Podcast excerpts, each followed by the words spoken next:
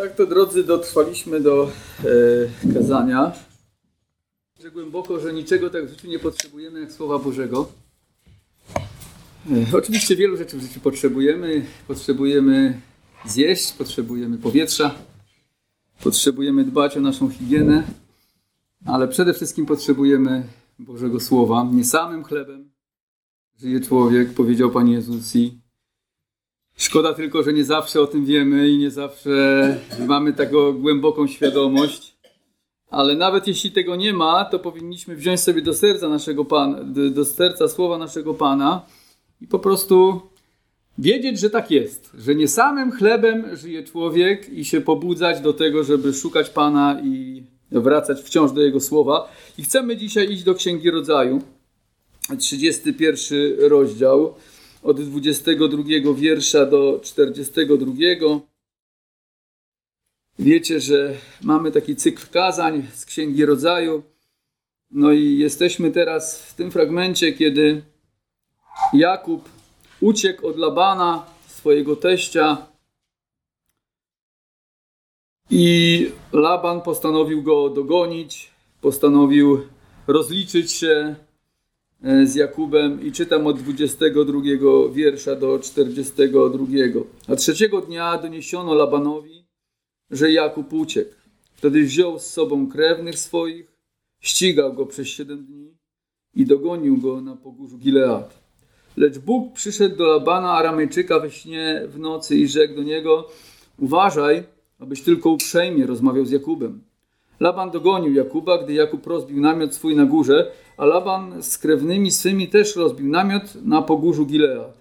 Wtedy rzekł Laban do Jakuba, cóżeś to uczynił? Zmyliłeś mnie i zabrałeś córki moje jak branki swoje. Dlaczego potajemnie uciekłeś i okradłeś mnie, a nic mi nie powiedziałeś, abym cię odprawił z radością i z pieśniami, z bębnami i cytrami? Nie pozwoliłeś mi ucałować wnuków moich i córek moich, zaiste głupio postąpiłeś.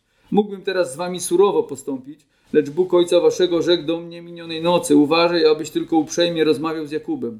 Skoro jednak już wybrałeś się w drogę, bo bardzo zatęskniłeś za domem ojca swego, to dlaczego ukradłeś bożki moje? Odpowiedział Jakub i rzekł do Labana, bałem się, bo myślałem, że odbierzesz mi córki swoje, natomiast ten, u którego znajdziesz bożki swoje, niech umrze. W obecności krewnych naszych zbadaj, co twego jest u mnie i weź to sobie, a Jakub nie wiedział, że Rachela je skradła.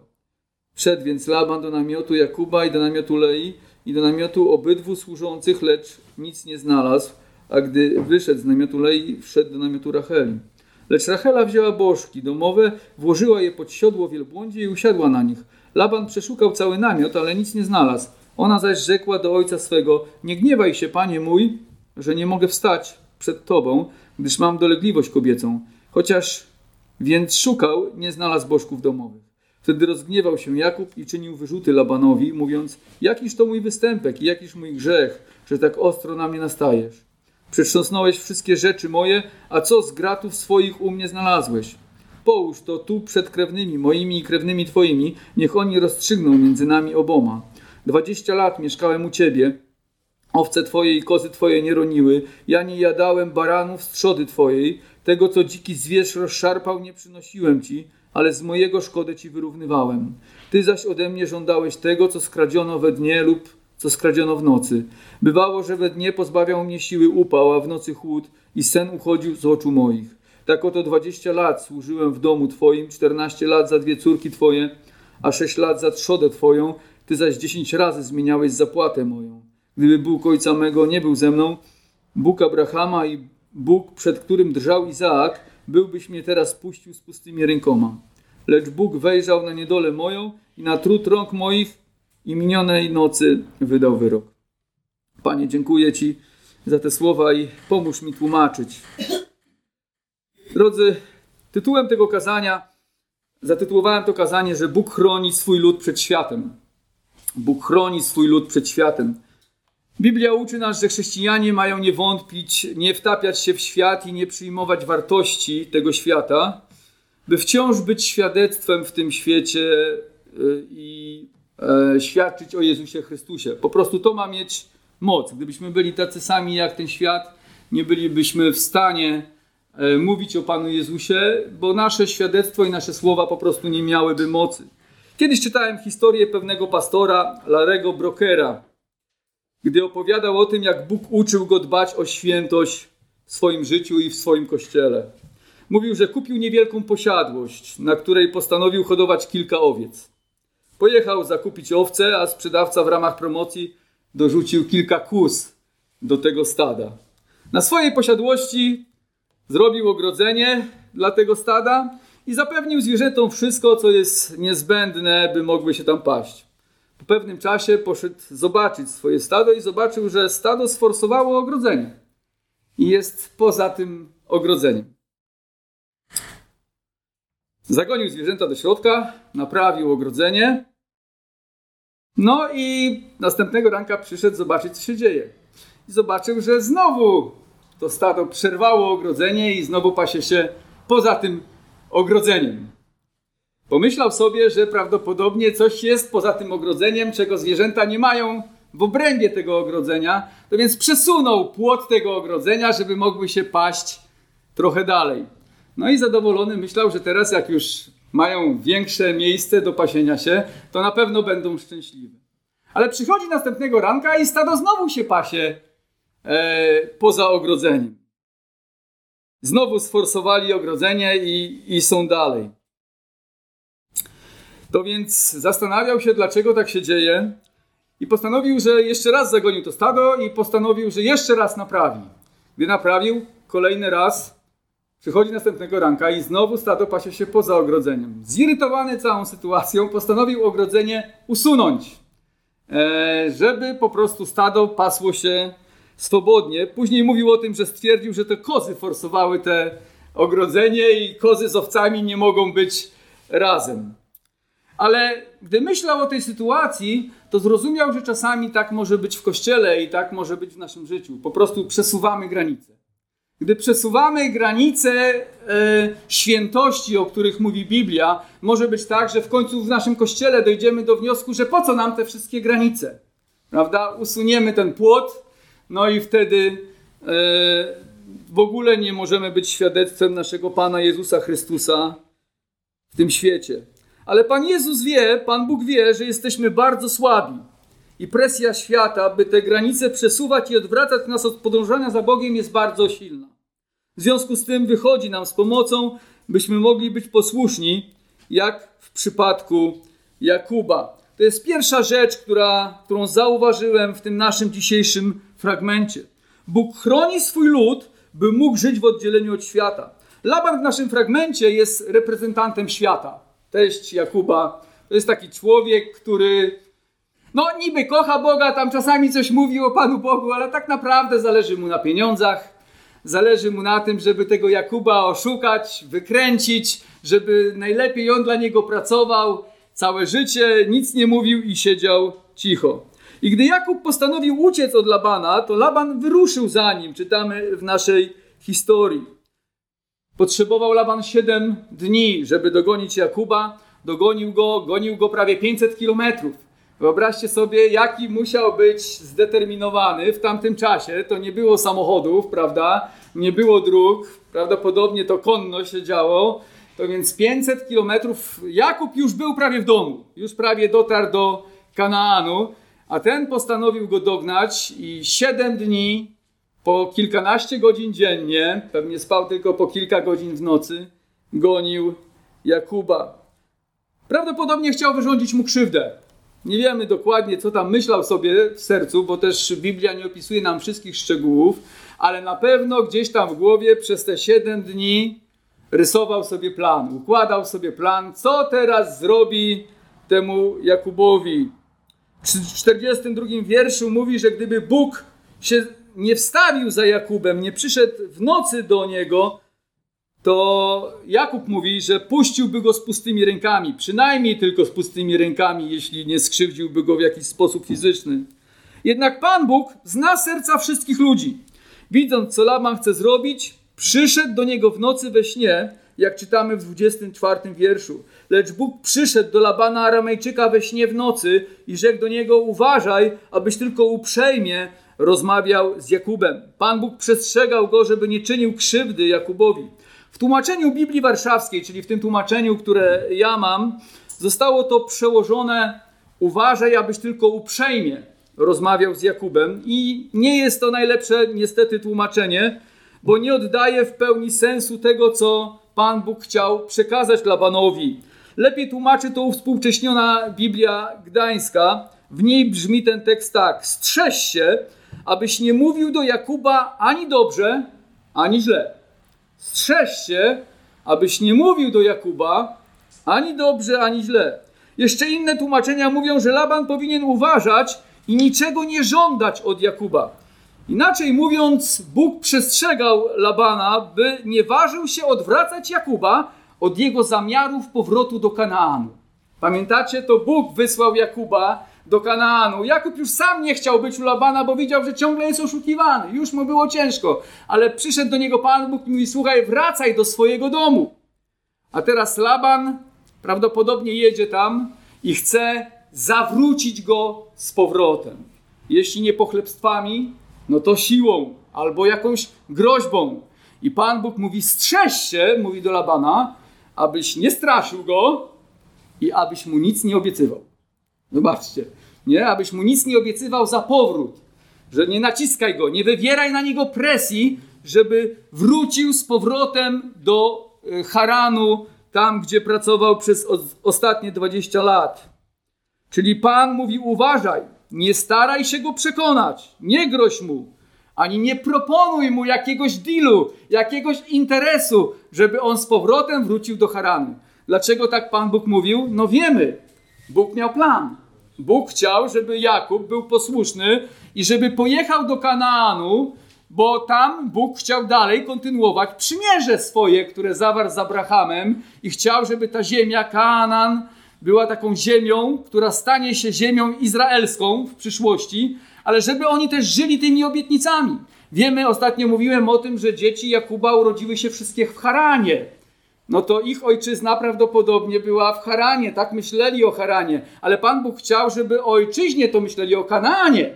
Kanaan jako ojczyzna, a przecież oni nigdy tam nie byli. Jakub wprawdzie był, ale jego dzieci wszystkie urodziły się i dorosły właśnie w Haranie.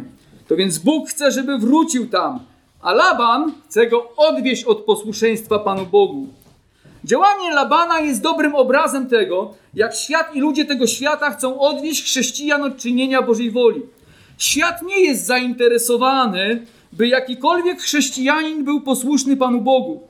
Przeciwnie, świat jest wrogo nastawiony wobec Boga i Jego woli, bo jest pod wpływem szatana i niewoli grzechu, więc zawsze się buntuje wobec Pana i podważa Jego słowo. To jest codzienna rzeczywistość tego świata.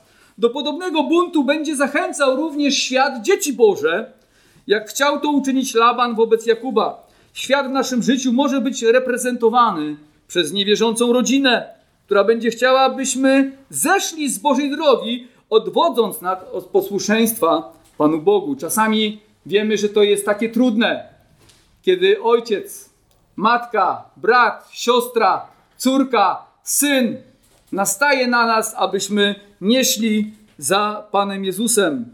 Często będzie to w formie manipulacji, jak czynił to Laban. Pamiętacie, co Bóg powiedział? Ani mu nic nie obiecuj, ani go nie strasz.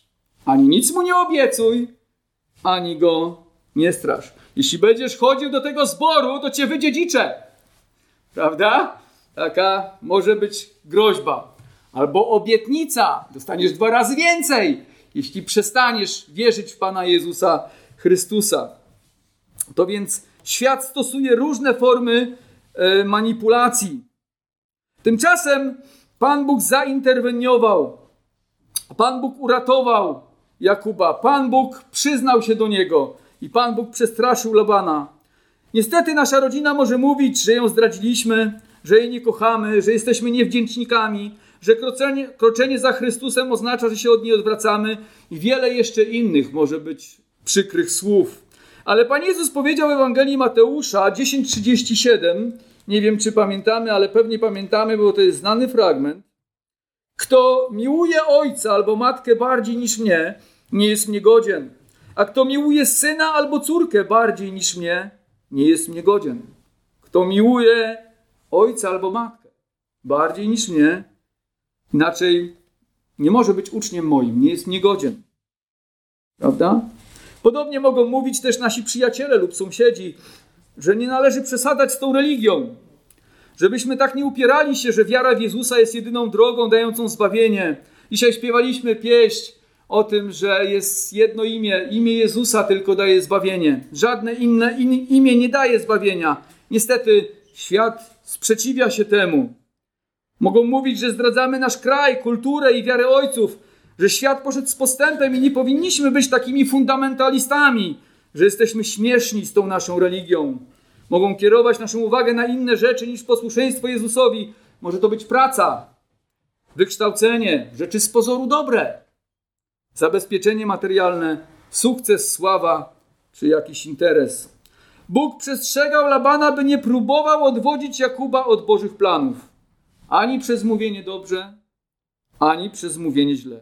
Częściej spodziewamy się ataków świata przez mówienie źle.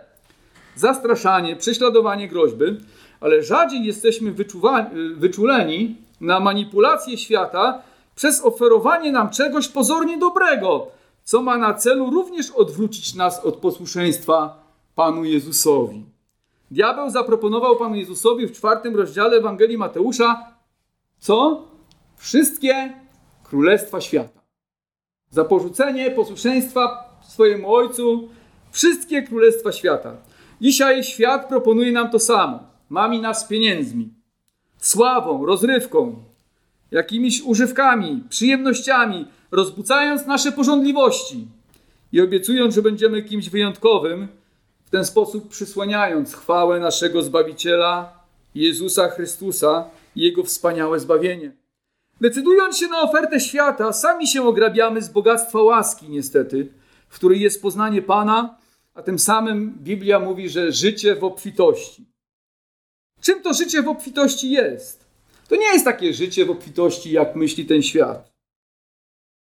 Ale życie w obfitości, Biblia mówi, to jest umiejętność bycia zadowolonym i wdzięcznym i pełnym pokoju oraz miłości w każdych okolicznościach.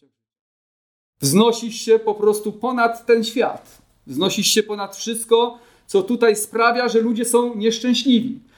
Wznosisz się ponad swoje porażki, wznosisz się ponad swoje choroby, ponad swoje trudności. I o tym mówił apostoł Paweł, że we wszystkim jestem wyćwiczony. Prawda?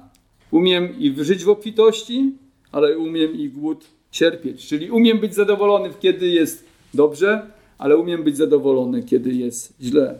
I prawdopodobnie, gdyby Pan Bóg nie zareagował i nie przyszedł do Labana w nocy i nie pogroził mu palcem, żeby nie rozmawiał z Jakubem ani dobrze, ani źle, to udałyby się zamiary, podejrzewam, yy, Labana. Udałyby się.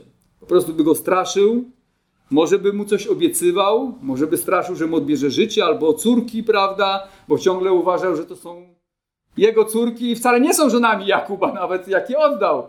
I majątek, który ma Jakub, to nie jest majątkiem Jakuba, prawda? Bo uważał, że go ukradł.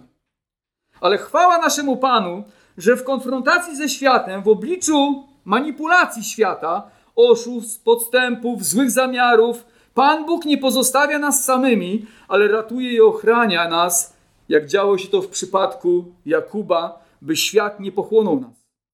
Powinniśmy mieć świadomość, że Pan otacza swe dzieci łaską i daje nam ochronę przed światem.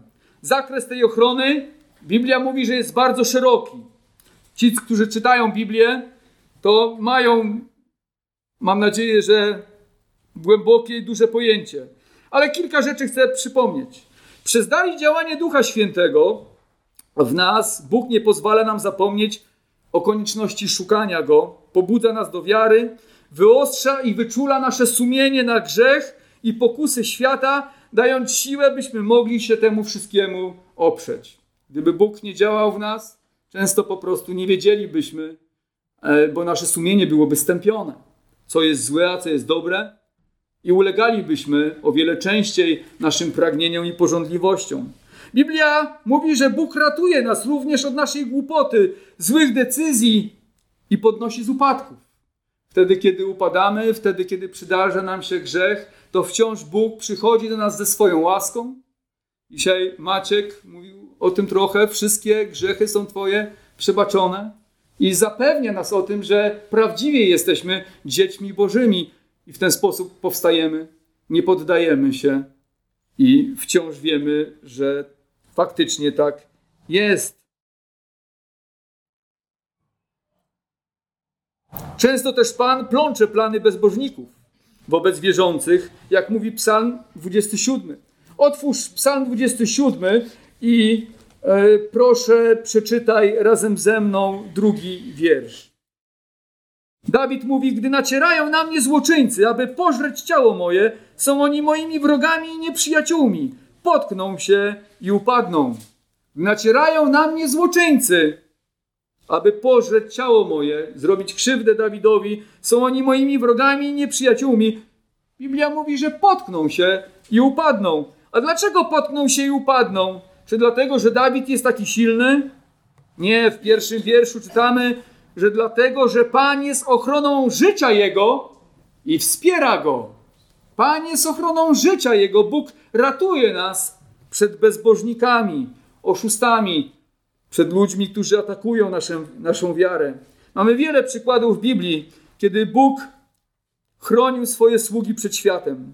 Mamy przykład Abrahama, którego Pan ratował w Egipcie z rąk Abimelecha. Młodzieńców z księgi Daniela, których Bóg uratował z rozgrzanego pieca. Daniela z lwiej jamy. Pana Jezusa od złych zamiarów Heroda. Apostoła Pawła wielokrotnie z rąk bezbożników ratował Pan. Jak to mówi apostoł Paweł w drugim liście do Koryntian. Zwróćmy uwagę, 2 Koryntian 1, 9 do 10. Apostoł Paweł mówi tam o jakimś doświadczeniu, które przeżywał bardzo trudnym dla niego podczas swojej służby. I mówi w ten sposób, 2 Koryntian 1, 9 i 10, doprawdy byliśmy już całkowicie pewni tego, że śmierć nasza jest postanowiona, abyśmy nie na sobie samych polegali, ale na Bogu, który wzbudza umarłych, który z tak wielkiego niebezpieczeństwa śmierci nas wyrwał i wyrwie, w nim też nadzieję pokładamy, że i nadal wyrywać będzie. Bóg wyrwał ich z rąk trudnej sytuacji, z rąk bezbożników i zachował dla swojej chwały. Oczywiście nie zawsze tak się dzieje, że w tym świecie będziemy wyratowani z wszelkiego zła. W tym doczesnym sensie, bo w wiecznym oczywiście zawsze. Wszelka ochrona jest w granicach Bożej woli. Niemniej jednak Boża ochrona w naszym życiu jest realna. Kiedy idziemy nad wodę z naszymi dziećmi, pomyślałem sobie o tym, albo jedziemy nad morze, a nasze dzieci beztrosko bawią się w wodzie i często nie są świadome, że my cały czas mamy ich na oku.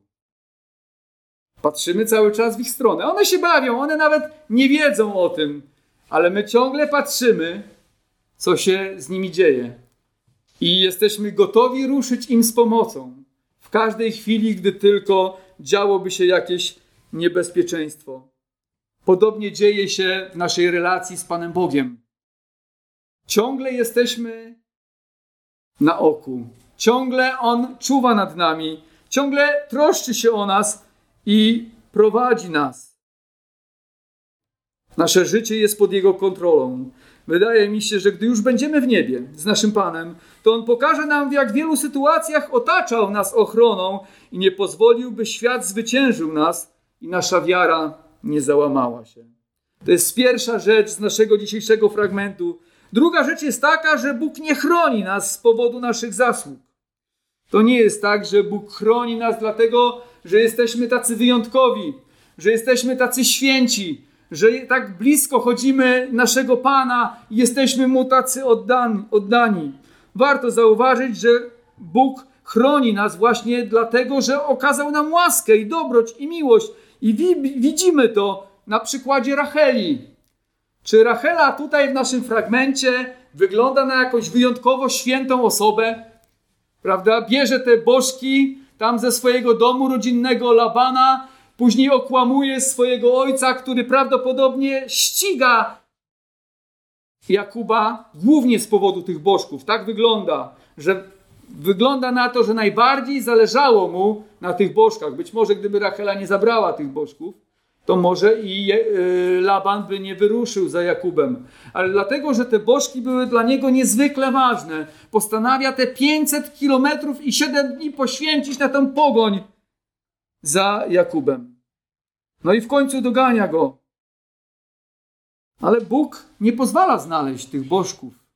Nawet jak Rachela oszukuje, nawet jak Rachela kłamie, nawet jak Rachela wykazuje się tutaj nie tylko brakiem rozsądku, ale wyraźnie jakąś bezbożnością, jak, jakąś taką postawą, że no dobrze, Pan Bóg, to kochamy Pana Boga, ale tutaj jest podróż 500 kilometrów, to warto mieć jeszcze jakieś dodatkowe zabezpieczenie, to wezmę te bożki. Gdyby ten Bóg Jachwę ewentualnie gdzieś tam nie zareagował, tak, albo nie chronił nas. Te bożki domowe prawdopodobnie były obiektem czci e, Labana i też rodziny Labana i też Racheli. Może też wróżono z nich, czyli zapewniały jakiś wgląd w przyszłość. Wierzono też, że zapewniają błogosławieństwo. Najnowsze odkrycia też dowodzą, że z posiadaniem bożków domowych było związane dziedzictwo. W ten sposób być może Rachela próbowała też zabezpieczyć prawo do dziedziczenia. Jakiekolwiek były jej motywacje, to zachowywała się jak osoba niewierząca, a nie jak osoba, która jest oddana Bogu. Z pewnością wiedziała o Bogu i wierzyła w Niego, ale jej poziom oddania Panu pozostawia wiele do życzenia. Pomimo tego Bóg darzył ją ochroną i nie pozwolił, by Laban znalazł swoje bóstwa, których szukał. Posłużyła się oszustwem. Wiemy, że usiadła, tutaj czytaliśmy, na tym siedzeniu wielbłądzim. Oszukała swojego ojca, że jest w czasie miesiączki. Ale pomimo takiego postępowania Racheli, Bóg nie porzuca Jakuba, nie porzuca Racheli. Możemy być niekiedy zakłopotani i zaskoczeni błogosławieństwem Bożym, wiedząc, że zupełnie na nie nie zasługujemy. Nie wiem, czy Wam się to zdarza, ale po prostu tak jest w naszym życiu. Wielokrotnie miałem tak, że łzy mi pociekły, kiedy Pan okazał mi łaskę. Ja wiedziałem, że ja to zupełnie, że ja w ogóle na to nie zasługuję. Znany pastor i kaznodzieja Donald Branhus mówi, że powinniśmy pamiętać, że nie byłoby żadnego błogosławieństwa w naszym życiu, gdyby nasze zasługi były warunkiem wstępnym do okazania Bożej mocy. Po prostu nie jesteśmy tacy święci i doskonali, żeby Bóg coś dobrego dla nas zrobił.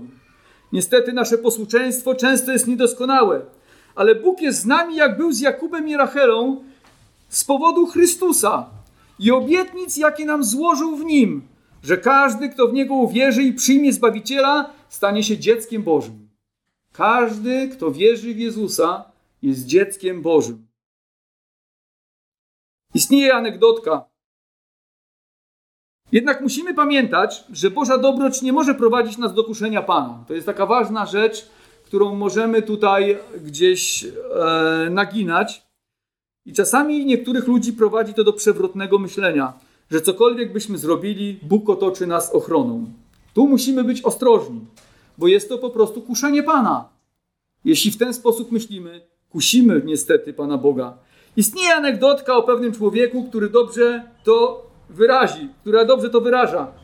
Wierzył on bardzo w suwerenność Bożą i pełną kontrolę Boga nad swoim życiem i Boże błogosławieństwo. W związku z tym powiedział kiedyś, że uważa, iż mógłby skoczyć pod pociąg, a i tak zginąłby tylko wtedy, kiedy Bóg by tego chciał. A ktoś inny powiedział, jeśli pójdziesz i skoczysz pod pociąg, to zginiesz, bo Bóg tego chce.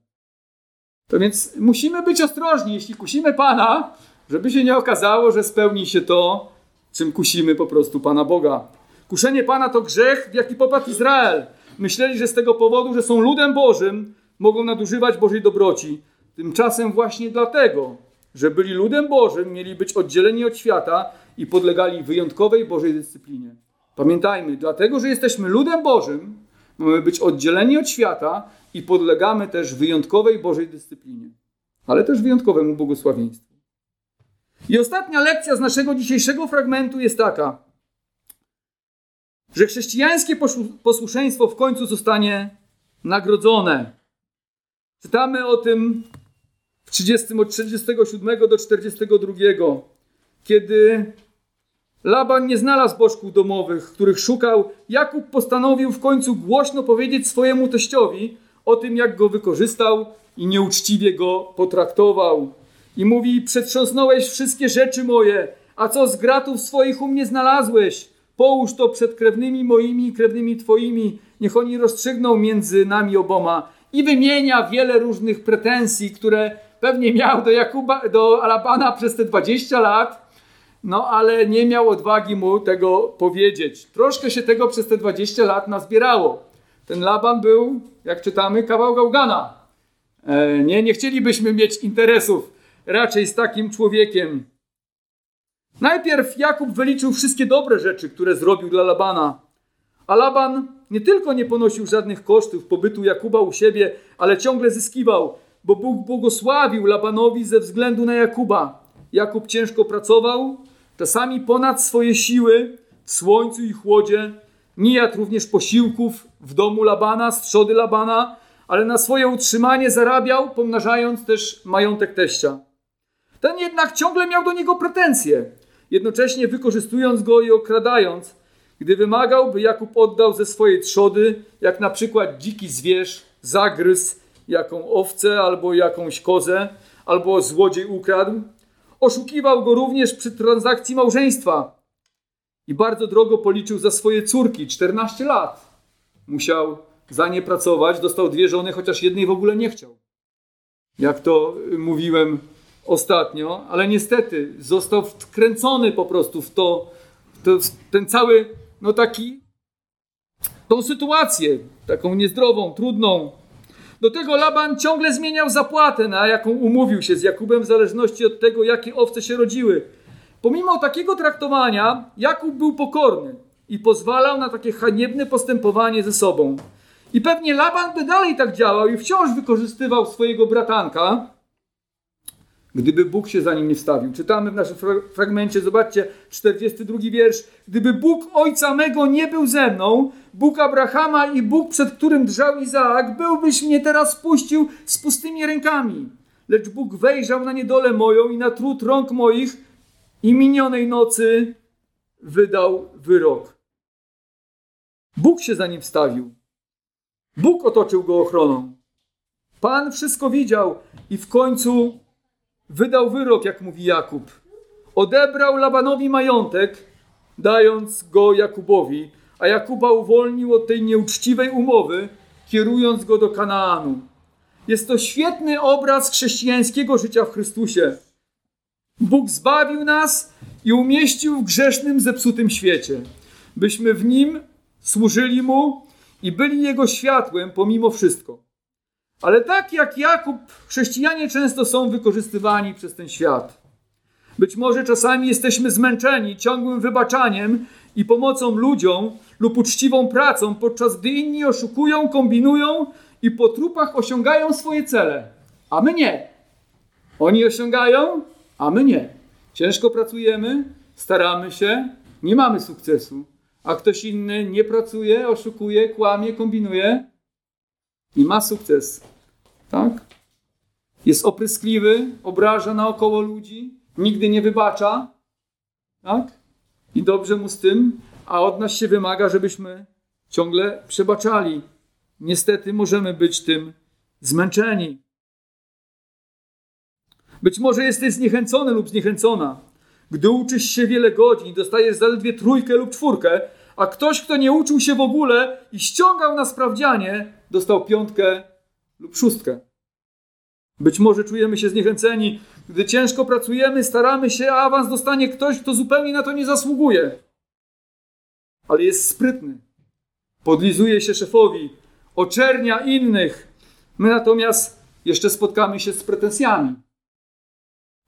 Być może jesteśmy zniechęceni, kiedy pomagamy innym, a później zostaniemy wykorzystani, jeszcze wyśmiani, jakimi to jesteśmy frajerami, że daliśmy, daliśmy się tak wyzyskać.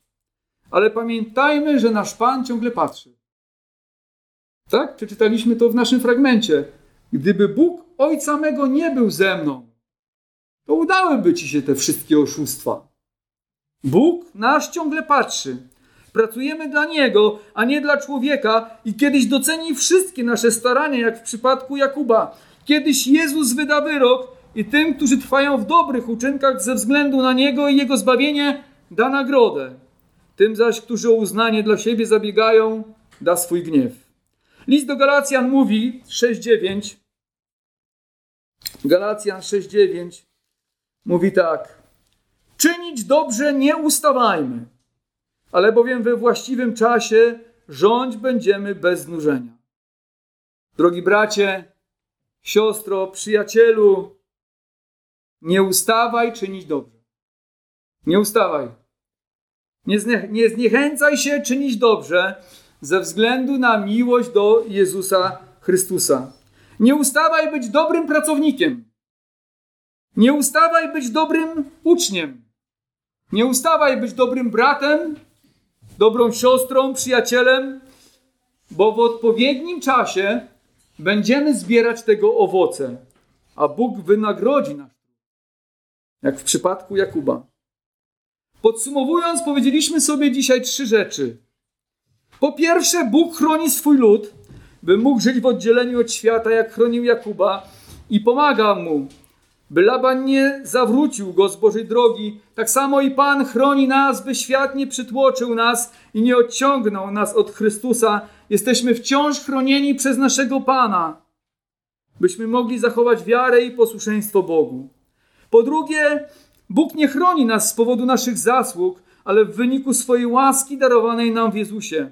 Ani Jakub, ani Rachela nie byli doskonali, ale Pan pomagał im i był z nimi, bo byli przez Niego wybrani i byli Jego dziećmi. I po trzecie, chrześcijańskie posłuszeństwo zostanie w końcu nagrodzone przez Pana czasami tu, ale już na pewno w niebie. I nie powinniśmy zniechęcać się, gdy nasza uczciwość, solidność i poświęcenie nie zostaną docenione. Nie zniechęcaj się, wciąż bądź dobrym pracownikiem, dobrym mężem, dobrą żoną, dobrym bratem, siostrą, a zobaczysz, że Pan da Ci nagrodę. Amen. Zachęcam do powstania i do modlitwy. Panie nasz, bardzo dziękujemy Tobie za ten przykład z tego dzisiejszego fragmentu o tym, jak działałeś w życiu Jakuba i jak działałeś w życiu Racheli i w życiu tej całej rodziny. Panie, pomóż nam dawać świadectwo. Dziękujemy Ci, że chociaż nie jesteśmy doskonali, to jednak chronisz nas, żebyśmy mogli w tym świecie funkcjonować i nieść Twoje imię. Dziękujemy Ci, Panie, że nie ochraniasz nas z powodu tego, jacy to święci jesteśmy, ale dlatego, że wybrałeś nas przed założeniem świata i okazałeś nam łaskę. I dlatego, że jesteśmy Twoimi dziećmi. Boże, jeśli trzeba, nas też dyscyplinujesz, abyśmy wraz ze światem nie zostali potępieni. Dziękujemy Ci za te wszystkie Twoje obietnice. Panie, i dziękujemy Ci, że zawsze jesteś z nami, że zawsze patrzysz i zawsze możemy wiedzieć, że ostatecznie Ty wydasz wyrok. Nie jakiś człowiek, ale Ty wydasz wyrok. To więc chcemy zawsze pracować, uczyć się, służyć innym, tak jakbyśmy służyli Tobie, wiedząc, że od Ciebie otrzymamy zapłatę. Amen.